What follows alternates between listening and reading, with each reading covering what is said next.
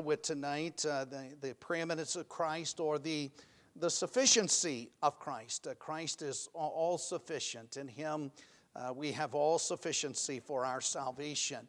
Uh, and as, as we look at uh, this, is uh, what we're dealing with tonight is so important, so needed here tonight. It's needed amongst Christianity. I, I picked up a little clip of a of a TV evangelist, and I, I was sickened just as I listened to that little clip, and uh, just so sad to me because here was a man that was promoting himself and his ministry and so little to do with the Lord Jesus Christ. And he uh, had the Lear jets and all of these things, but uh, so little uh, just dealing with Christ. And uh, we've gotten away from the preeminence of Jesus Christ. And uh, do you realize that uh, every cult is built upon a man, but not upon Jesus Christ? And if you look at at uh, the directions of religions of the world. Uh, it, it's so important in church. Uh, our attitude needs to be the attitude of, of John the Baptist. He must increase, but I must decrease. And that really ought to be the heart of Valley Bible Baptist Church. And it's not a church that we are promoting, it's the Lord Jesus Christ. It's the preeminence of Christ. It's, it's not a pastor that should be promoted, uh, but it's the Lord Jesus Christ. Our job is to point people to Jesus uh, like John the Baptist to say of the Lord Jesus Christ, Behold, the Lamb of God that taketh away the sin of the world. And as John pointed to the Lord Jesus Christ, two of his disciples left him in order to walk with the Lord Jesus Christ. And that really ought to be our heart and desire, not that people follow us, but that people follow Jesus. So, the preeminence of Christ. Uh, Colossians 1, would you stand with me? We'll read a portion of the Word of God. I want to pick up in verse number 12. It's where we finished up last week. Uh, Colossians 1, verse number 12.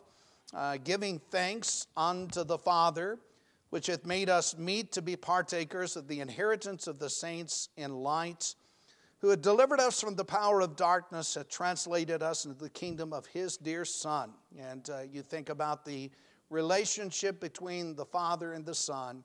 And the Bible says uh, of the Son, this is my beloved Son in whom I am well pleased. Uh, his dear son, what a relationship uh, there between the Father and the Son. But it says of Christ, his dear Son, in whom we have redemption through his blood, even the forgiveness of sins, who is the image of the invisible God, the firstborn of every creature. For by him were all things created that are in heaven, that are in earth, visible and invisible. Whether they be thrones or dominions or principalities or powers, all things were created by him and for him. And he is before all things, and by him all things consist. And he is the head of the body, the church, who is the beginning, the firstborn from the dead. And notice this statement that in all things he might have the preeminence. We're looking at the preeminence of Jesus Christ. Very pleased the Father that in him should all fullness dwell, and having made peace through the blood of his cross, by him to reconcile all things unto himself. By him I say, whether they be things in earth or things in heaven. I'm going to stop with that uh, here this evening, and uh, let's go to the Lord in prayer, ask His help and His guidance. Take a moment just to yield our hearts to the Lord, to the preeminence of the Lord Jesus Christ. Father, uh, you're good to us. Thank you for this privilege of being here tonight. And Lord, thank you. There is a fountain filled with blood drawn from Emmanuel's veins. And, and Lord, through that fountain, uh, though we are headed in the direction of death when this poor lisping, stammering tongue lies silent in the grave, uh, Lord, I thank you for that fountain. And uh, even as we talked about the tombstone, we're kept by the power of God. And oh God, tonight, would you have your way in this service? And let us take just a moment to bow the knee before you and to give you your exalted position in our lives. We pray in Jesus' name, amen. And you may be seated uh, this evening as we as we look at uh, the preeminence of the Lord Jesus Christ, as we pointed out, verse number 18, the latter part uh, says of the Lord that in all things he might have the preeminence. And that word preeminence means superiority in excellence. It's uh, superior in rank, superior in dignity or power. And, and, it's really the theme of Colossians, as we've said, the, the preeminence of Christ or the uh, the sufficiency of the Lord Jesus Christ. You'll see that in chapter 2 and verse number 10. And very simply, it's this that Christ is superior, that he's overall, that he's above all, that he's worthy of all of our worship and all of our praise. I want you to keep your place in Colossians 1. I'd like uh, to show you kind of a similar passage. Go to Hebrews chapter 1. Hebrews chapter 1. Here's a passage that through the years has helped me tremendously and really uh, deals with the deity of the Lord Jesus Christ, the preeminence of Christ. In Hebrews chapter 1, uh, verse number 1, it reads God, who at sundry times and in divers manners spake in time past unto the fathers by the prophets. And here's a, a verse that will help you and protect you a lot. Hath in these last days spoken unto us by his Son, whom he hath appointed heir of all things, by whom also he made the worlds. And you'll find, as we mentioned, every cult uh, will exalt a man or exalt a leader, uh, but God, you remember this, in these last days has spoken to us by his Son. Uh, there's no prophet today that should have preeminence over the Lord Jesus Christ. There's no preacher or, or priest or religious leader uh, that should be given that exalted position. That preeminence belongs to Jesus and to Jesus alone. And it goes to verse 3 who being the brightness of his glory, the express image of his person, upholding all things by the word of his power, when he had by himself purged our sins, sat down at the right hand of the majesty on high being made so much better than the angels, as he had by inheritance obtained a more excellent name than they. For unto which of the angels said he at any time, Thou art my son, this day have I begotten thee. And again I will be a, to him a father, he shall be to me a son. And again, when he bringeth in the first begotten into the world, he saith, And let all the angels of God worship him. And of the angels he saith, Who maketh his angels spirits, his ministers a flame of fire. But unto the Son he saith, Thy throne, O God, is forever and ever. A scepter of righteousness is the scepter of thy kingdom. That's the preeminence of the Lord Jesus Christ. And very clearly, uh, we see in the Bible the deity of Jesus Christ. Now, go back with me to Colossians chapter 1. Uh, we, and I really, and we've talked about this in the past, even in first century Christianity, Christianity uh, was dealing with some false doctrines, some doctrines that had entered into the churches began to uh, really uh, poison uh, the churches in some ways. And it really seems that in the church at Colossae, there was this doctrine of, of Gnosticism uh, that exalted knowledge and taught, as do the cults today, uh, that Jesus is not God. They denied the deity or the preeminence of the Lord Jesus Christ. And uh, there were uh, those Gnostics that would teach there were many ways to God, that Christ was simply one path to God. Uh, and uh, but there were many different ways to God, and and so they uh, had uh, they took away from from Christ that exalted position and did not give him the preeminent position. They may have given him a prominent position, but not the preeminent position.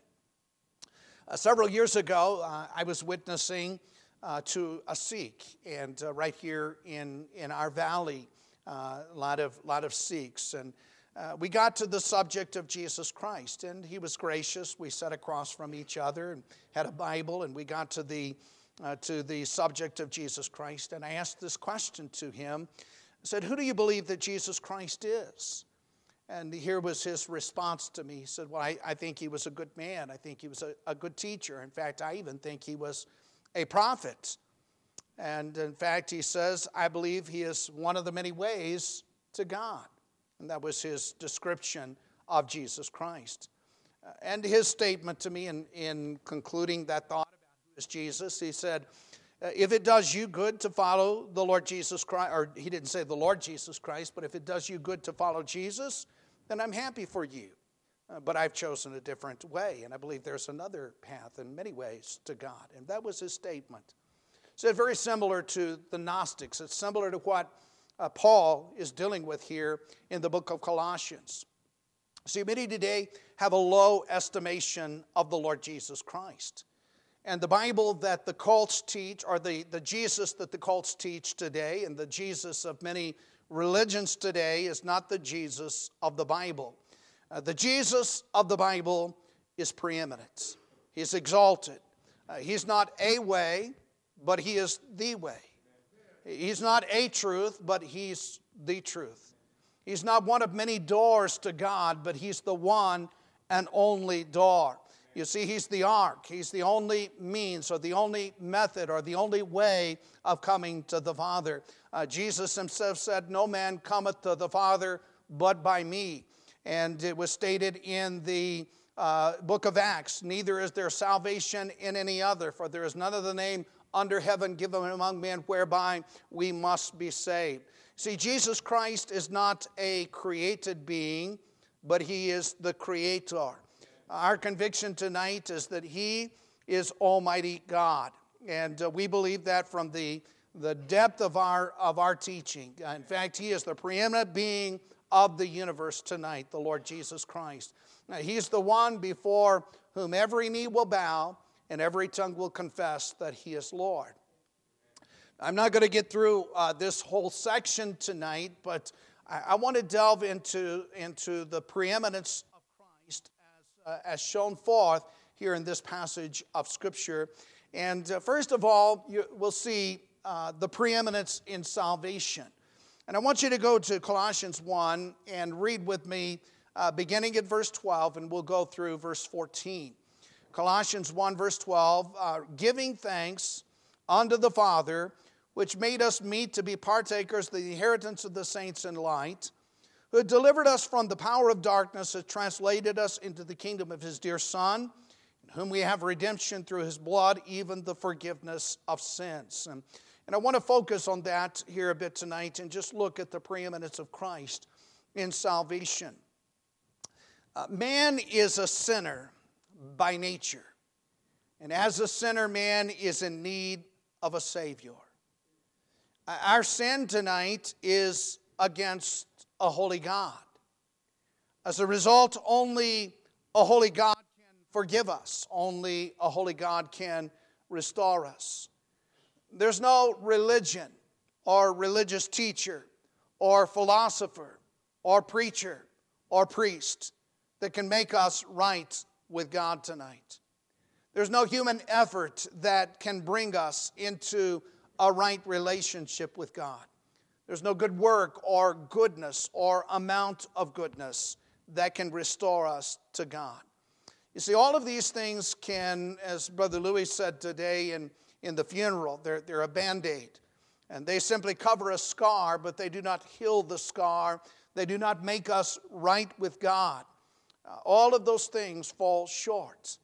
I want to show you something that uh, keep your place. But this illustrates for us the need for the preeminence of Jesus Christ. Go with me to the Gospel of Mark, chapter number 2 tonight, Mark chapter 2. And uh, we find in the ministry of the Lord Jesus Christ the importance of this preeminence in our salvation. It's a very familiar passage of Scripture, uh, Mark chapter 2. It's early in the ministry of the Lord, it's in the city of Capernaum. And I uh, want you to, to read beginning at verse number one. I'm going to read several verses here. Mark chapter 2, in verse number 1. Again, he entered into Capernaum after some days, and it was noised that he was in the house. And straight many were gathered together, and so much that there was no room to receive them, no, not so much as about the door. And he preached the word unto them, and they come unto him, bringing one sick of the palsy, which was borne of four. It's the first bus ministry in the Bible. They, they uh, brought this man, carried him to Jesus Christ. And when they could not come nigh unto him for the press, uh, they uncovered the roof where he was. And when they had broken it up, they let down the bed wherein was sick of palsy lay. When Jesus saw their faith, I, I want you to see this statement, it's very important. When Jesus saw their faith, he said to the sick of palsy, Son, thy sins be forgiven thee. Uh, that ought to be the desire of each and every one of us to gain the forgiveness of sins. But there were certain of the scribes sitting there reasoning in their hearts, Why doth this man thus speak blasphemies? Who can forgive sins but God only? It's a legitimate question. Our sin is against the holy God. Here's a man that looked at the palsied man and said, Son, thy sins be forgiven thee. They, they felt this was blasphemous. Only God can do that. And immediately, when Jesus perceived in his spirit that they so reasoned within themselves, he said unto them, Why reason ye these things in your hearts? Whether is it easier to say to the sick of the palsy, Thy sins be forgiven thee, or to say, Arise, take up thy bed and walk? But notice verse 10 that you may know that the Son of Man hath power on earth to forgive sins. He saith to the sick of palsy, I say unto thee, Arise, take up thy bed, Go thy way into thine house, and immediately arose, took up the bed, went forth before them all, and so much that they were all amazed, glorified God, saying, We never saw it on this fashion. Now, I believe here we have in this passage of Scripture a, a very clear teaching about the deity of the Lord Jesus Christ. This was a legit, legitimate question. Who can forgive sins but God only? Jesus never denied his deity, but that you may know that the Son of Man hath power on earth to forgive sins, I say unto thee, arise, take up thy bed, and walk. An indication of the preeminence and the deity of the Lord Jesus Christ. Now, I want to give that as a foundational thought as we go back to Colossians chapter 1 tonight. Colossians chapter 1, let's just examine some specific thoughts here in this passage of Scripture as we deal with salvation. Uh, notice in Colossians 1, verse number 12, and, and just a thought here uh, that of the Lord Jesus Christ, He qualified us. What do you mean by that? Giving thanks in verse 12 unto the Father, which hath made us meet, and literally this means made us fit or made us qualified to be partakers of the inheritance of the saints in light. And we would say of the Lord Jesus Christ that He qualified or He made us fit for heaven.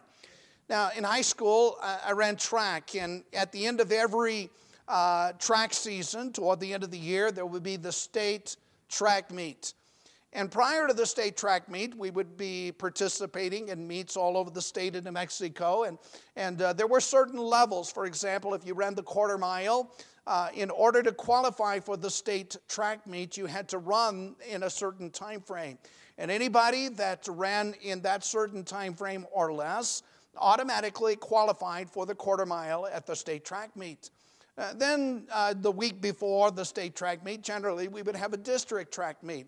And I think at that time, if you placed first, second, or third in the district track meet, then you would qualify for the state track meet. So if you ran at a certain time uh, previous, or you made first, second, or third in the district, you would qualify for the state track meet. And only those who qualified for the quarter mile could run the quarter mile at the state track meet. That's the way it worked. And uh, there was the qualification. Well, what the Bible is teaching here is that the Lord has made us fit or meet for heaven. He qualified us for heaven. Through Christ's righteousness, all that are in Christ have been qualified for heaven. I didn't earn it, I didn't deserve it.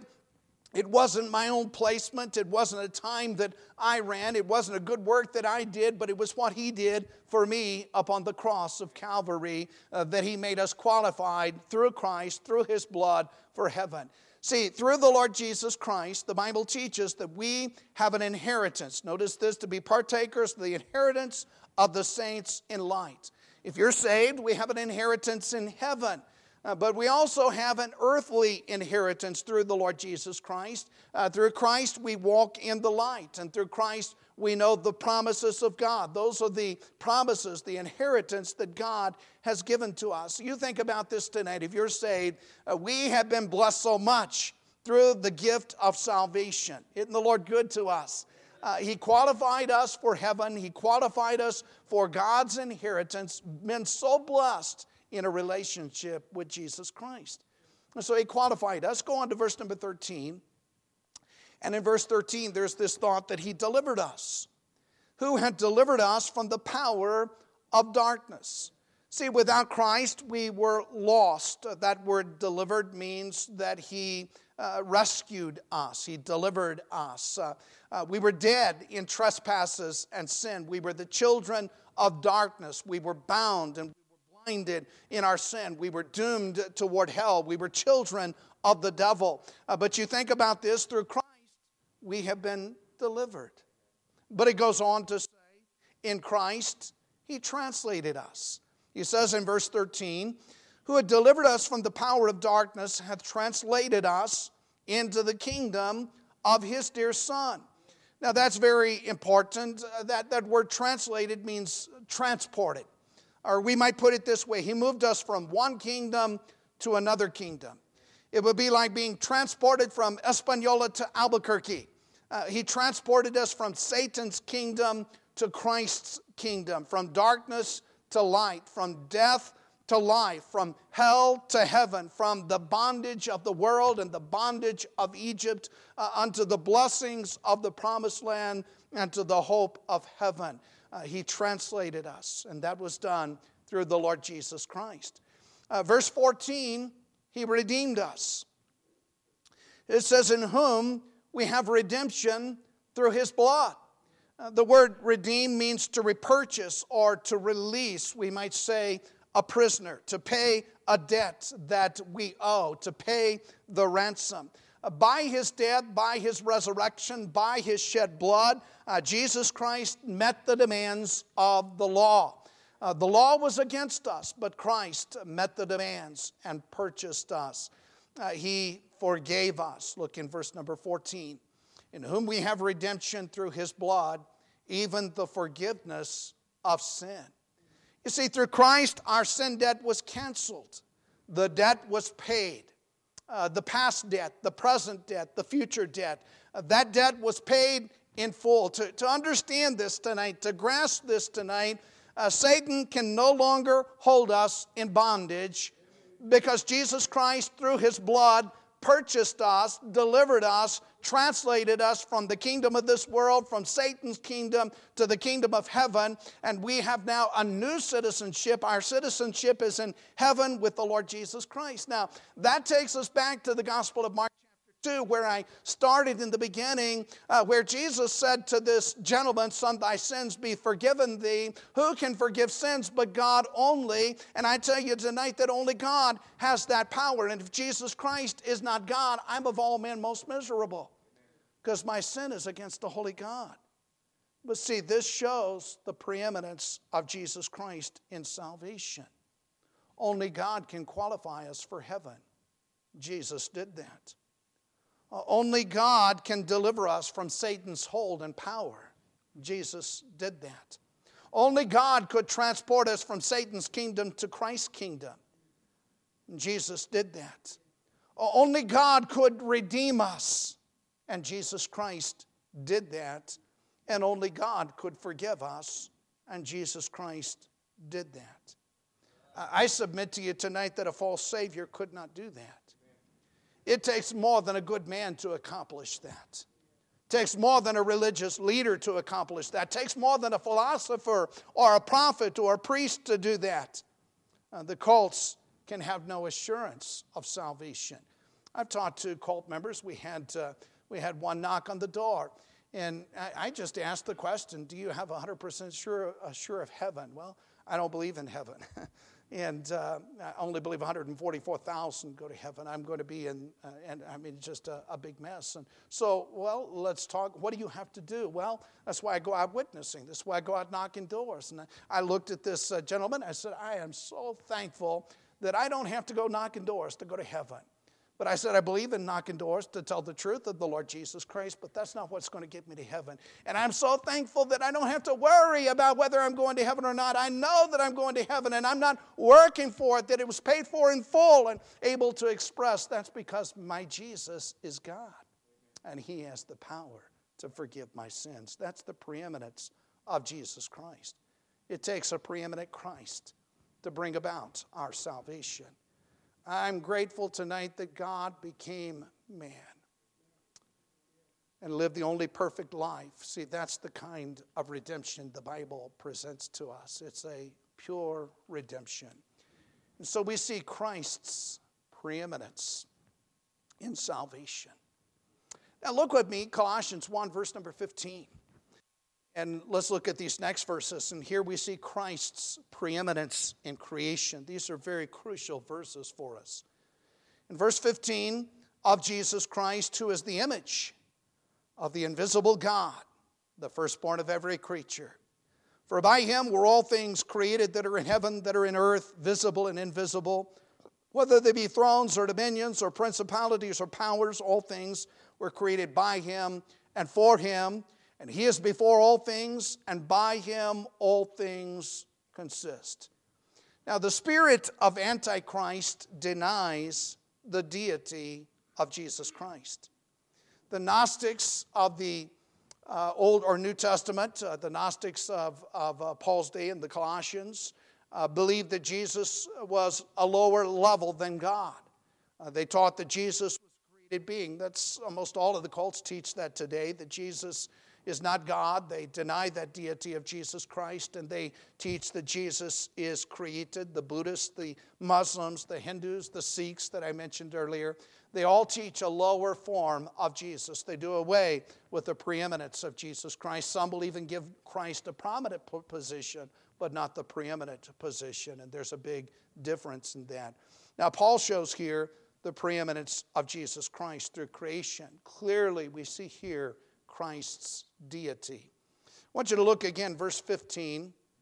In verse 15, it's evident that Jesus existed before creation. Uh, of Jesus, we read, Who is the image? It's an important word of the invisible God. Uh, the image, an image in this meaning was an exact representation we read a moment ago Hebrews chapter 1 and verse number 3, where it says of Jesus that he was the express image of his person. He was an exact representation of his person. Uh, if you were to look in John chapter 1, verses 1 through 3, in the beginning was the Word. And the Word was with God, and the Word was God. Uh, without him, uh, all things were made by him. Without him was not anything made that was made. And the Word was made flesh, and we beheld his glory, the glory as of the only begotten of the Father, full of grace and truth. And then in verse 18 of John 1, uh, the Son declared the Father. That's why Jesus was able to say, I and my Father are one. Uh, that's why the gospel or the book of Isaiah is able to say, Unto us a child is born, unto us a, a son is given, his name is Wonderful Counselor, the Mighty God the everlasting Father, the Prince of Peace. And this is why Jesus made the statement, He that has seen me has seen the Father. You see, the Lord Jesus Christ is the very image of the invisible God. In Colossians 1, verse 15, a lot of people get confused with this thought, but it's very simple as you look at the context here. He's called the firstborn of every creature is not referring to time. He wasn't a created being. The cults teach, and they take that word, the firstborn, and they would say, see, Jesus was the first part of creation. It's not the meaning there. It simply means that he was the first of importance. He was first in rank. He was the first and foremost. Interestingly, in the Old Testament, Psalm 89, verse number 27, Solomon uh, was referred to as David's firstborn, but he wasn't David's firstborn. This simply means that he was first in the sense of being given the priority. He was the king. And in Psalm 89, verse number 27, it's also a reference and a prophecy of the Lord Jesus Christ, that Jesus has the position of authority, the position of priority over all creation. And so Jesus existed before creation. Understand tonight before time, before space, before matter, in the beginning, God. Elohim. That word Elohim, God, is one God in plural form. In the beginning, God, Elohim, uh, created the heaven and the earth. He made everything from nothing. That's why in the gospel or the book of Genesis we read uh, of this deity of Elohim, let us make man in our image. Elohim, one God, God the Father, God the Son, God the Holy Spirit. And we have of the Lord Jesus Christ. He was before time, He was before space, He was before creation. And so Jesus Christ has that preeminency or priority over all creation. He existed before creation. Now go with me to Colossians 1, verse 16. It's very important. Not only did Jesus exist before creation, but he created all things. For by him, it's very clear, were all things created that are in heaven, that are in earth, visible and invisible, whether they be thrones or dominions or principalities or powers. All things were created by him and for him. Uh, since Christ created all things, he himself is not created. See, a created being could not be the creator. He's much more than that.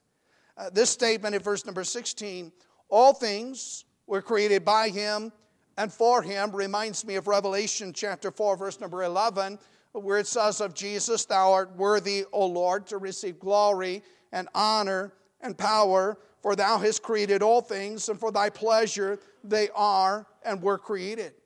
Now, when you, when you consider this, that he was before creation, that he made all things, it's no wonder that when he walked this earth, the winds and the waves obeyed him. And it's no wonder that demons bowed before him. And it's no wonder that when he said, Lazarus, come forth, Lazarus had to come out of the tomb. And it's no wonder that the lepers were healed. And it's no wonder that the blind were made to see and the deaf were made to hear because all power was in his hands. He is the creator. And it's no wonder that death had no victory or no power over the Lord Jesus Christ. It's no wonder that up from the grave he would arise because he is the preeminent God. He is the perfect Holy One. He's the creator of all of the universe. He existed before creation and he created all things. But look with me, verse 17. As we talk about the preeminence of Christ in creation, I love this verse. He is before all things, and by him all things consist. One of my favorite subjects in school was science loved science. And I discovered that all matter is made up of atoms. And that atoms are composed of rapidly moving particles. Electrons uh, constantly rotate around a nucleus. And the nucleus holds protons and neutrons. And uh, when you think about it, most of an atom is air and space. And yet, when you put all of these atoms together, you come up with uh, a book. Is everything is in order. And it makes really no sense as I looked at it, at least as I could understand it. Uh, why didn't it all just explode and blow apart? And uh, how, what holds it all together? And many have asked that question what, what holds everything together? And, and I couldn't find a good explanation. What holds the moon in the sky? That's it. Why are the stars in space in perfect placements? And why do the planets rotate around the sun in perfect order? How does it all work together in precision? Why doesn't it all just blow apart? Uh, just some amazing thoughts. Do you know our earth rotates once a day? And if you are at the equator with our earth rotating once a day, you're moving 4,000 or 1,000 miles per hour. That's about the speed that some of you drive and uh, the centrifugal force. And uh, uh, why don't you fly off of the planet? Uh, but in addition to the Earth rotating once a day on its axis, we're rotating around the sun once a year. And uh, at that speed, we're going 67,000 miles per hour. So you're rotating 1,000 miles an hour moving at a speed of 67. You're moving pretty fast. You're faster than thought you were, aren't you? Moving pretty fast. But do you realize that our solar system whirls around the center of our galaxy at 490,000 miles per hour? You're really speeding now. You're moving pretty quickly. Why does it all hold together?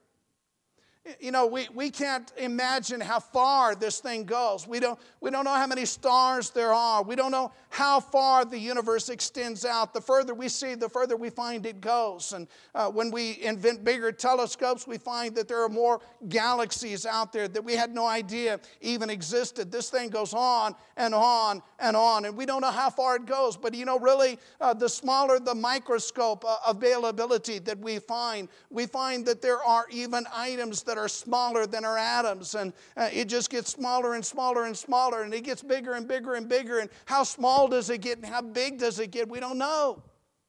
What holds it together?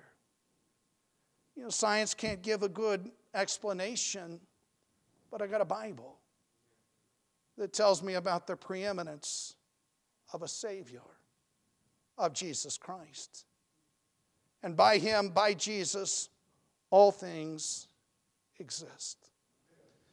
I was asked uh, if I was worried about the climate change.